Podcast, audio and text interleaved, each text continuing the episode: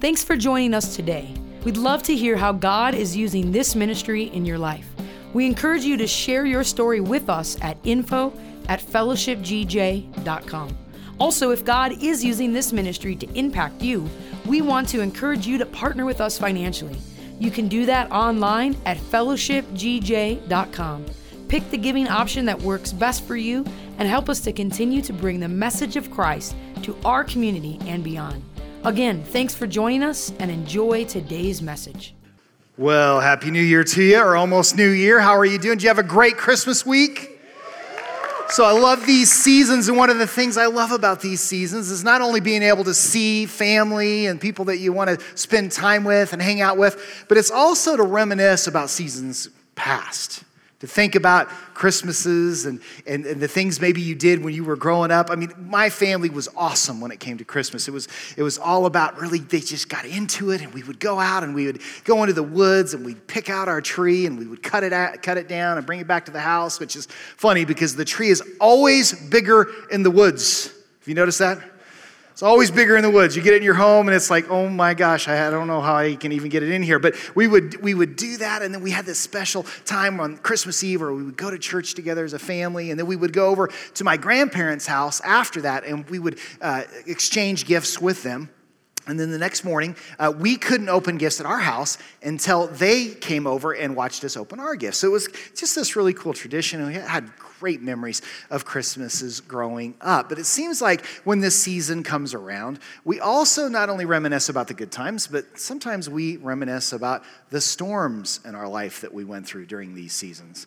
And for me, even though Christmas has great memories, New Year's is hard for me because New Year's is when we lost my grandfather and it was when we lost my dad. And both, you know, uh, on New Year's Day, and uh, even though my grandfather had, had lived a long life, in fact, he died when he was 90, and he was so ornery, I didn't think he would ever die. I mean, he was just, just that kind of guy, you know, just tough and rugged. And I loved him so much, and I had this great relationship with him. And even though it was, it was, he'd been with us for so long, and he'd lived a great life, and he was saved, it still hurts. It still hurts to lose people. But with my dad, I kind of felt like he was stolen early in this life. I always felt like I kind of lost him early, and that, that if I would have just, I, I could have gotten more years with him, or I should have gotten more years with him. And even though he actually passed away in his early 70s, he was diagnosed with Alzheimer's in his early 60s.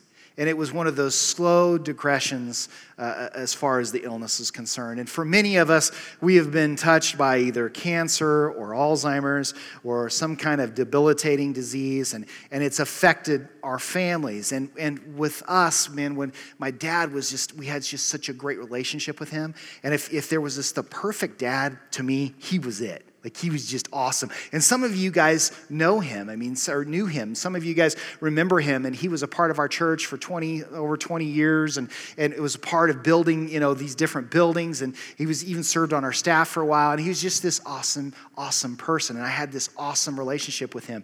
And so when I started to see him decline, it was hard. And when you see a loved one start to decline, it's hard. It's, it's, it doesn't even feel like a storm, it feels like a hurricane. And the hurricane seems like it, it never wants to end.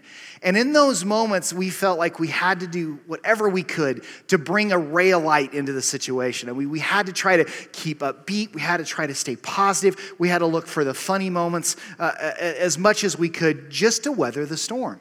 And one time, uh, my whole family, or a large part of our family, went to Ouray and we went to the hot springs and uh, we were all over there together and my dad was there. And even though it was kind of later on in, in the progression of his disease, he could still go do things with us.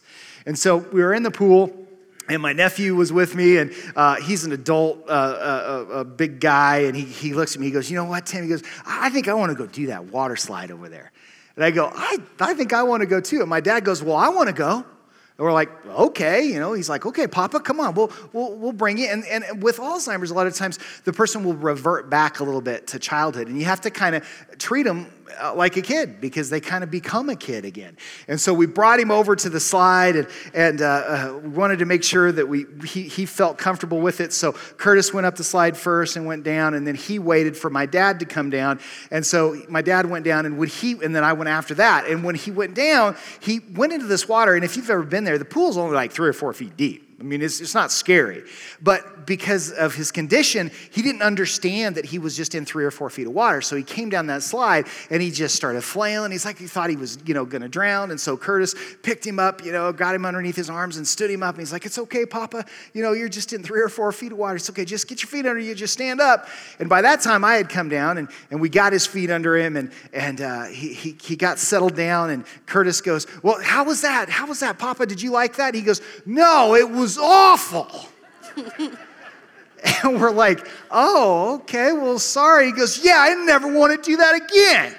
And we're like, okay, well, you know, let's get you back over with the rest of the family. So we brought him over, and, and, and, the rest of the family's waiting for us. And my mom goes, well, Kay, that was his name, Kay, how'd you like it? He goes, it was awful.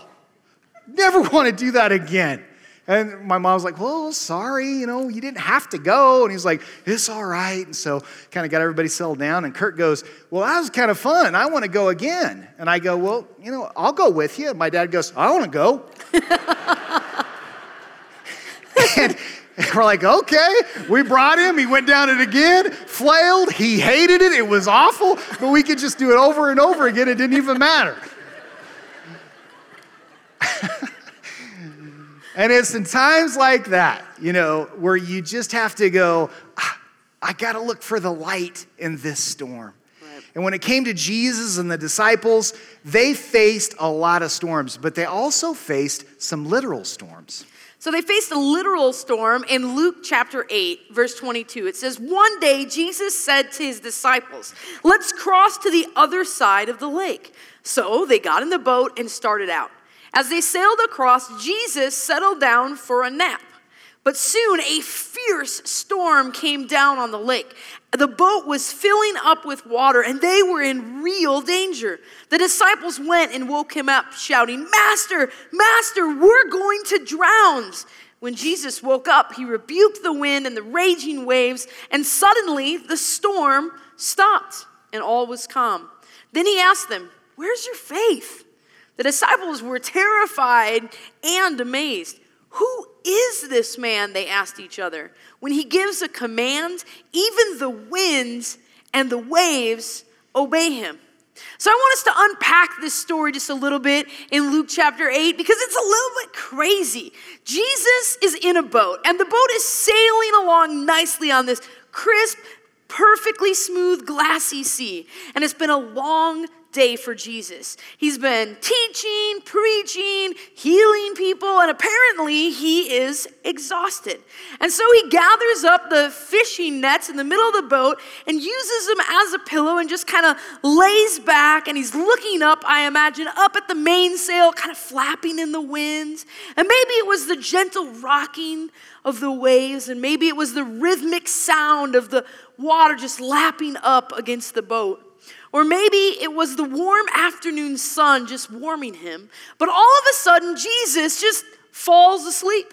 Now, by trade, Jesus was a carpenter. And so it made sense that Peter, James, John, that one of those guys was sailing the boat since they were fishermen by trade. And so he's just there, out cold, sleeping. And all of a sudden, the weather takes a turn and the wind shifts and the sky darkens and the waves pick up and they're building in height. The sea is getting rocky and the wind is just pelting down from every side. It's cold and nearly pitch black now. And lightning is flashing across the sky. Thunder cracks and the boat begins to take on some water. The waves are so big that they're violently crashing over the side of the boat, filling it with water. And the gusts of wind threaten to capsize it. Lightning strikes just off the front of the boat, and things got real. Now, the disciples, they're experienced fishermen. One of them probably owns this boat. They've spent hundreds of nights, their entire lives, on the sea in the dark in a variety of storms. Yet something was so fierce about this particular storm that they didn't know what to do. They didn't know how to handle it.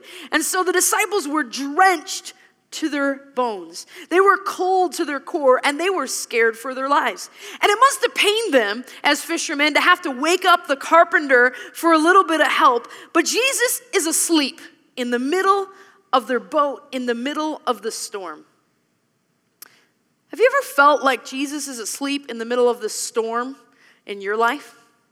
Like you're looking around at the situation you find yourself in and you're like, what, what is he doing? What, what is he up to as you're struggling with this temptation and you can't seem to fight it? Where is Jesus? Is he asleep with me, with my problem? What's going on? Maybe it's your adult child for you, and, and you're stressing out about them making crazy, poor decisions, and you're trying to figure out how to fix it, and it feels like Jesus is just asleep in the boat. And sometimes it feels that way when we're in the middle of a storm. Jesus was asleep in the boat, and it's not like it was a cruise ship. It's not like he had his own cabin that was like a luxury liner. No, he was out in the elements, the wind, the rain, everything was hitting him. He was probably asleep in a puddle. There was so much rain. The disciples were minding the mainsails and they were probably yelling right over the top, stepping over Jesus as he's sleeping. And they're yelling about what command and what thing to do next on the boat. And he continued to sleep. And you have to ask yourself, like, how is this even possible? How can Jesus sleep in a boat in the middle of the storm while everyone around him is losing their minds? Well, Jesus was successful in the storms of his life because he understood who was in control. He knew God was in control. And if we're going to be successful, we have to surrender our control to the one that can calm our storms. That's that first step that we need to think about this morning is to understand that the peace of God comes through surrender of control. And it is so hard when you're in the middle of a storm to relinquish control. It's very easy to talk about it from this standpoint. It's very easy to say, oh, yeah, you need to do this or you need to do that. But when you're in the storm, to release control is the most unnatural thing that you can possibly do. The opposite of peace is the obsessive need to control and understand. And if we insist on being in control, we'll never be at peace. If we insist on understanding the circumstances, we'll never be at peace. I know with our situation with my dad, when he found out, we went through all of those different uh, phases of, of understanding and trying to find answers. And I mean, we went to Mexico and we tried that stuff and we tried all kinds of natural responses to, to help him and with his memory. But the truth was, was that it was happening and we couldn't do anything about it and we couldn't control it. All we could do was give it to God. And we had to give it to God minute by minute, hour by hour, day by day. Relinquishing control is not something that you can do one time and it's done. You just can't because your mind will always go back to the problem, it will always go back to the storm.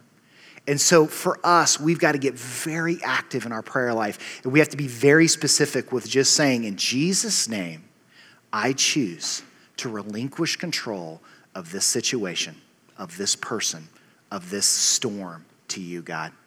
I can't fix it. I can't make it better. I can't change it. I'm giving it over to you. And so when we do that, it is the act of just saying, God, you have it. Now, we lost one of a very special staff member uh, this year um, in Jill Buck, and she was our counselor here for years. She worked here at the church for 20 some years. I've known her since she was a little, since I was a little kid, and she's just this awesome, awesome person. And one of the things that she always did when, when she was struggling with something or she was telling you about an issue is she'd always just do this, and she'd say, "Whatever." And it was this act, it was this visual act for her to be able to go, God, you've got it. I'm not going to think about it. I'm not going to worry about it. I'm not going to toil over it. And it was a beautiful thing. It is something we've got to make sure that we are doing on a regular basis. Proverbs 3 5 through 6 says, Trust in the Lord with all your heart and lean not on your own understanding. Seek his will in all you do, and he will show you which path to take. We must surrender our need to be in charge. We must give up the right to be in control. And in that surrender is when God's peace comes. It's a peace that passes all understanding. You won't even understand why you feel peaceful when He comes in this way. But we have to relinquish control first. Matthew 11, 28 says, Then Jesus said, Come to me, all of you who are weary and carry heavy burdens, and I will give you rest. So surrender it. Give it over. There's nothing more freeing than handing an issue over to your Heavenly Father who has control of it anyway. And then the next thing we got to do is we got to understand that we have to pray rather than worry. Peace will come when we pray rather than worrying about the issue. Philippians 4 6 through 7 says, Don't worry about anything. Instead, pray about everything. Tell God what you need and thank Him for all He has done. Then you will experience God's peace, which exceeds anything we can understand. His peace will guard your hearts and minds as you live in Christ Jesus. Now, most of us don't have a problem praying in a storm. That's when we pray. Usually our prayer life gets stronger in the storm. Like we, we pray hard, we pray hard, especially when we're, we're going through something tough that it directly affects us. That's when we pray the most. Our problem isn't praying in the storm. Our problem is not, is not worrying in the storm. See, the devil comes in in times of, of, of, of anguish, in times of trial, and he takes your prayer life and he turns it into worry. What we have to do and what we have to learn is that we have to pray to God about the issue just long enough to make Him aware that this is our concern, this is what we're going through, and then we have to redirect our thoughts. I call it emotionally disconnecting yourself from the issue. If you don't, you will find yourself living in everybody else's storm that you care about. And your life will go from one storm to another, to another, to another. And all you do is worry. I, I have, I, I have a mother in law, and I love her so much, but she feels like it's her job in life to worry about everybody else's problems. She feels like if I can, if I can worry enough for somebody else, then it'll probably turn out okay. Have you ever thought that? Like if I just if I if I think about this enough and I worry about it enough, then it probably won't come true, and then I can move on. That is, man, that is just a, a, lie from the devil. He wants you to worry and focus on the issue instead of focusing on him. I've done it so many times where I'll be in the middle of prayer and I'll be like, God, you know, I, this is going on and I need your help in this area and would you please fix this or heal this person or whatever. And then all I do after that is I, I stop praying and then I worry. Pray long enough to give him the problem and then redirect your mind. The Bible says, bring every thought captive and under the obedience of Christ. And Christ doesn't want you to worry about that issue. Because here's the truth we all have enough issues in life that we have to deal with that is our responsibility. I mean, we do have to think about our spouse, so that's a responsibility. We have to think about our kids, that's they're our responsibility. We have to think about our job, that's our responsibility. But if we're, all we're doing is worrying about storms, then we can never focus enough on what the issue really is.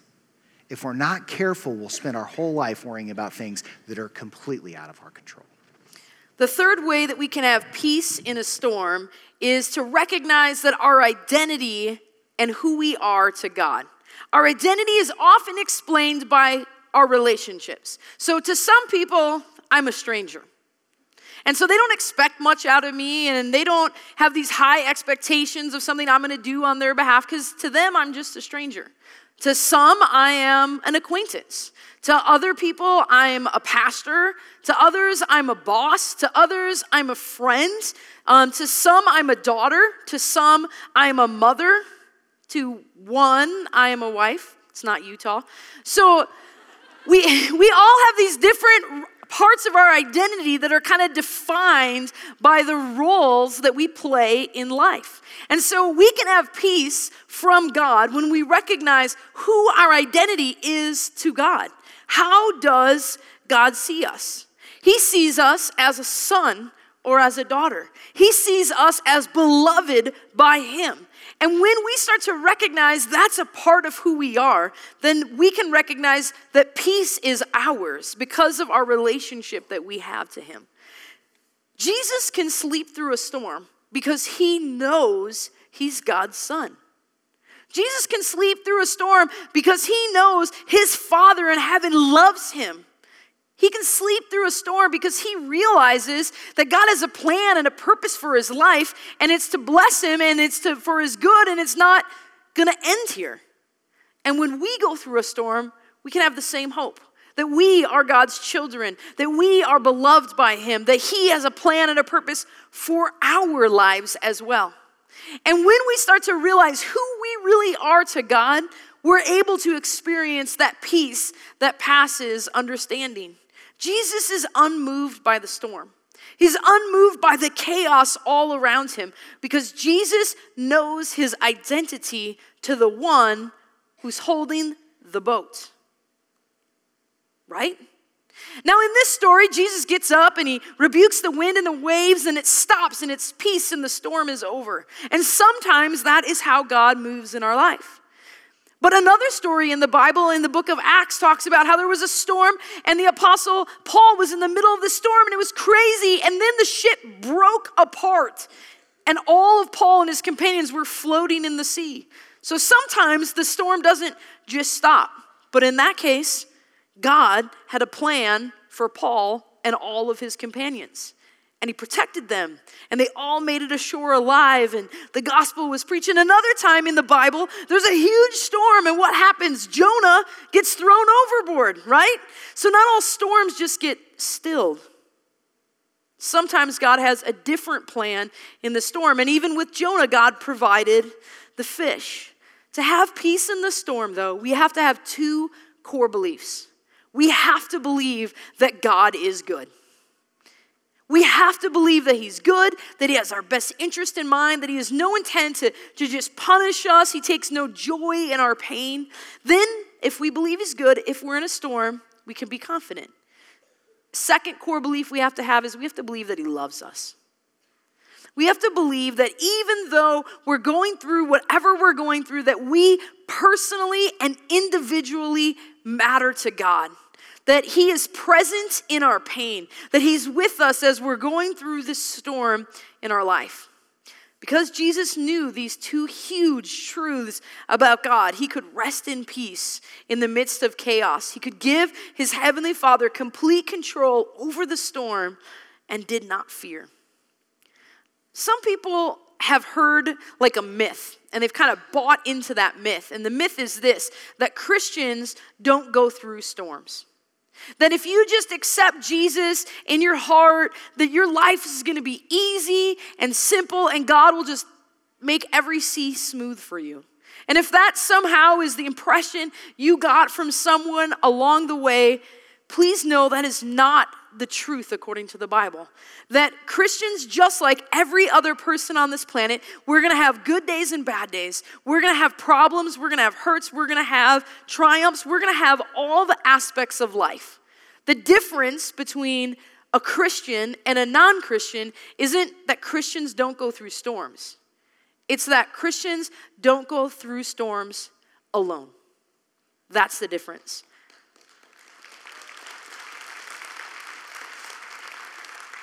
This time of year, we talk about the beauty of the gospel that Jesus came, that he was born. And one of the names we say a lot this time of year is Emmanuel, which literally translates to God with us.